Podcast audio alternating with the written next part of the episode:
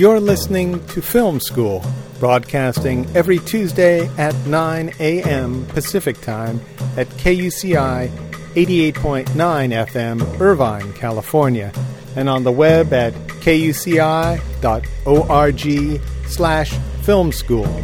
I'm Nathan Callahan. And I'm Mike Kaspar.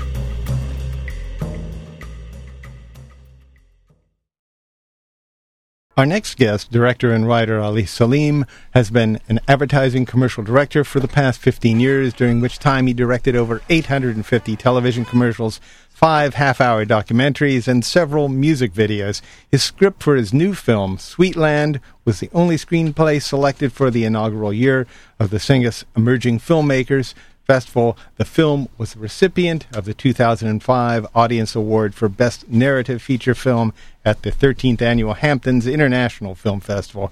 Ali Selim, welcome to Film School. Hey, thank you for having me on the show. How are you doing today? I'm pretty good. How are you? I'm doing all right wonder, just to start off, this was from a short story, A Gravestone Made of Wheat by a fellow named Will Weaver? Correct. Is it, Minnesota author. Is this uh, a, a, recent short story? Uh, no. I read the short story when it was first published in the Minneapolis Star and Tribune Sunday supplement. really? Yeah. In September of 1990. Oh, my and uh, I optioned the rights very soon thereafter. So it was something that really uh, made an impression on you. It sounds like. You know, in the beginning, it was it was a lovely little story that actually made me uh, tear up at the end. I uh-huh. thought it was a very simple love story with some great socio-political issues rumbling just under the surface. But more importantly, my radar was up. I had just started directing TV commercials, and I was looking for something to do. And you know i just grabbed it. And after 15 years it was like i had so much invested in it it's all i could do. Now when you were doing your commercial work were you always looking towards doing a feature film? From long before i started commercials. I've always been interested in storytelling. And there was a certain element of commercial advertising that was really a great film school for me. You know i i got to work with some of the best dps in the business and i got all the bells and whistles and learned about the lenses and the cameras. But there was something less than satisfying about the the story of a low fat potato chip. yeah. Yep. I can imagine. but, but I'm sure you, you, did. What else did you bring just besides the the technical um, stuff from the uh, from your commercial experience? There must have been some visual elements that you might have picked up there. And, oh yeah, and pacing. I mean, I, I mean, genuinely a really great film school. Not just that I that I had access to the equipment, but a really great film school. I got into commercials at a time when you could still be a generalist mm-hmm. and you could do a little tabletop and you could do a little comedy, you could do a little drama. I don't think that's that way so much anymore, but back then, I mean, I learned a lot about storytelling and different kinds of storytelling. I learned a lot about editing because a lot of the commercials I did were so low budget that we just had to do it all, you know, find the music, lay it down, to make the station dubs. Mm-hmm so I, I learned a lot about all all aspects of storytelling filmmaking. I, I, I want to make a uh, what I think I picked up from from your film, and particularly in the first ten minutes of the film, which is your attention to detail. You do a great job of laying out kind of the, the context of the story in the first ten minutes of the film before the opening credits. Thanks. There were so many cuts that you learned a lot about the characters uh, before you knew the characters. I would imagine that when you're doing a low budget commercial or you're doing any kind of commercial, that editing, the cutting, the getting, conveying information quickly is very important part of the process. Yeah, to have that that sense of I mean, I don't want to say like visual iconography because that kind of reduces it down to a formula, but mm-hmm. finding the elements, finding the elements in a performance, and there's some great actors in the film who can do it, where you somehow as opposed to connecting with a stereotype of that character, you connect with a history of that character yeah. immediately. And I and I think that's part of what you know.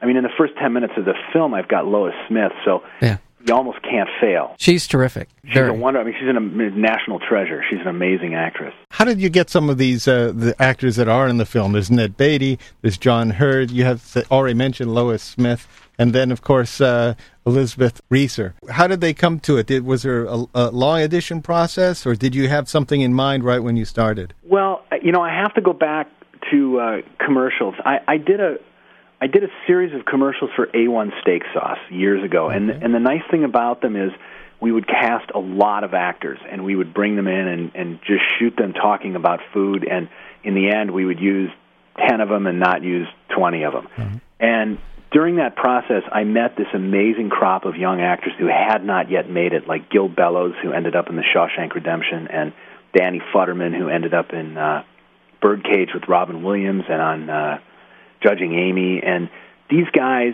became friends of mine, and they supported my early writing efforts, and then they supported the script even more when it sort of became shootable or became something that felt real to them. And those two guys carried it around like a flag to all their friends. And it was through Gil and, and actually some readings of the script that he financed in LA that I met people like Alan Cumming. And then Alan mm-hmm. Cumming came on board as a producer. And once he's on board, it becomes more real for somebody like Ned Beatty, who says, Well, I have no idea who this first time filmmaker is, but I would love to do a film with Alan Cumming. And mm-hmm. since he's producing it, I have a feeling it's going to at least get finished, if not be good. So a lot of actors came on just because of those two guys back from A1 Steak Sauce.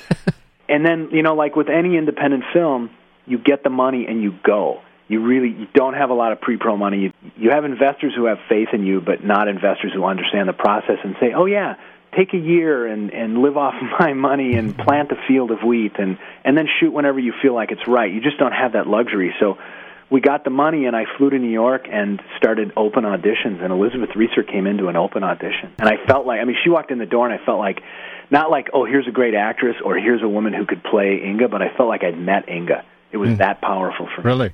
Yeah. She was perfect. Now did you did you hand the short story around to any of the potential investors? I'll tell you this about the investors that I ultimately got, which is a which is a real fortunate situation. I mean, I had carried that script around with Gil Bellows and, and other and, and Alan. I carried it around to a lot of places in in Hollywood, who I think they recognize something in it, but you know, by and large, the script says Olaf looks at Inga, new paragraph. Inga looks at Olaf, uh-huh. and and it's not you know producers would say it's really lovely writing, but what happens? and uh, I think it was actors who started to recognize, boy, there's a lot of energy transference here, yeah. and and I can really take this you know story and run with it. I, I think we have 43 investors, all of them from Minnesota, and not one of them asked to read the script. Really? Oh. Not one of them asked what the story was. We said, "Oh, it's this thing. It's lovely, and it'll be great." And they all just kind of invested in our ability to do it, as opposed to in the story. Wow. You know, I didn't even notice. But is that the location you shot in Minnesota? Yeah, it's on the almost on the South Dakota border, due west of Minneapolis, St. Paul. Uh, and you spent a year there? Or? No, no, no. Oh. We spent. Uh, eight weeks of prep and 24 days shooting, and then uh, got the hell out. On the uh, the photo that you had there, uh, the, yeah. uh, which was taken right at the beginning, yeah, which is a great a great scene right off the bat. She later colorizes the black and white. And it seemed to me that there was some uh, adjusting of the color in some of the field shots to match the colorization of the of the photo. Am I just imagining that because I want to, or or did someone play with that in editing? You know, we did a we did a digital intermediate, okay. and because my editor, who's my very best friend, Jim Stanger, he and I come from a commercial background, and we had made a couple of films and done the old chemical printing process with printer lights, and uh-huh. it just wasn't satisfying. Maybe it's satisfying for you know some of the old time DPs, but for a guy who's made 800 commercials, you're like, I just want her eyes a little whiter, you know. and and so we did a DI, which allowed us to do this that, that kind of color correct. But for me, the story point of it was that the whole film is a memory. The whole film is a, a memory that the grandson is having about the memory that the grandmother is having, and I yeah. think that those memories are always just a little more halcyonic and a little more informed by photographs than they mm-hmm. are by the reality of of our brain. You know what I mean? Uh-huh. And so we wanted to make the house a little wider and the grass a little greener and everything a little a little more sparse in art direction, so that you really went to that one element of the memory that that was being told to you. The the film is Sweetland, and the director is Ali Selim. And we're talking to him. And we're talking to him about the film. Um, there there are a couple of scenes in this film, and um, I, one that I thought was just so telling about the social context of what was going on was the scene in which the two main characters are sitting in the back of the church, and the um, Reverend, played by John Heard, essentially calls him out, calls him out to the rest of the congregation, and that's how much that said about the society and about the about the world that they lived in. I thought that uh, captured it extremely well. Yeah.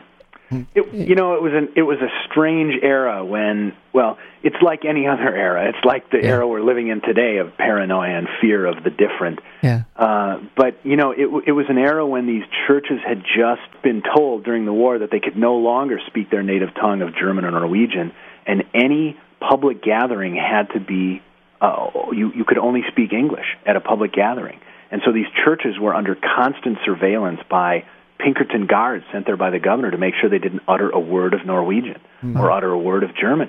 And I think John Heard's character is a character that's adjusting to this new world and living in constant fear that he's not going to do the right thing.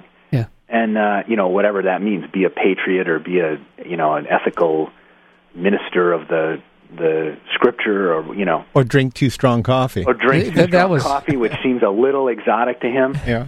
Um, so yeah, I mean, it, I think that was what the era was, and we tried to get small scenes that, you know, I, I, I didn't feel like it was a film where we needed big protest scenes of people people marching down the street. It No. was just these little moments of you're, you're different enough from me that I, I can't, I don't really know how to deal with you. Well, well, the auction where the uh, the Ned Beatty's talking about the socialist that's there, and then Yeah. they've got the scene with the, with the uh, the couple of the bureaucrats who was railing about uh, having mailboxes at your house, Oh, yeah. and then the, and then and then the and then the bureaucrat who, who didn't who didn't have enough information about getting her the her immigration papers. And These are all just wonderful It's details really that just that's what I'm talking Oh, about. yeah. The film is the attention to detail is is remarkable. It's one of those films that pulls you in, and it's a very emotional film. So Thank you. And I have to I, say too, my my grandmother was a German in that part of the country during those periods of times, and she talked about it, and it it really hit home for me. She was isolated there. She changed her name. She she couldn't uh, you know live with the type of discrimination that was going on against the Germans at that period of time. Wow. Well, Yeah. there you have it. Yeah. Yeah. yeah. Well, once again, the, the film is Sweetland, and we've been speaking with the director, Ali Selim. Thank you for being on Film School. Thank you.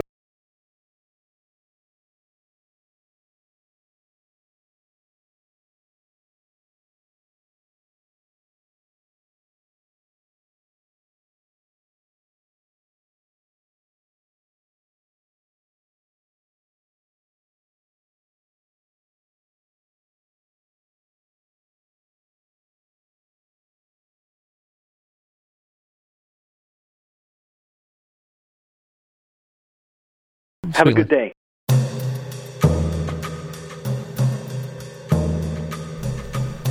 To learn more about Film School, listen to more interviews, or subscribe to our podcast, visit our website at kuci.org slash film school.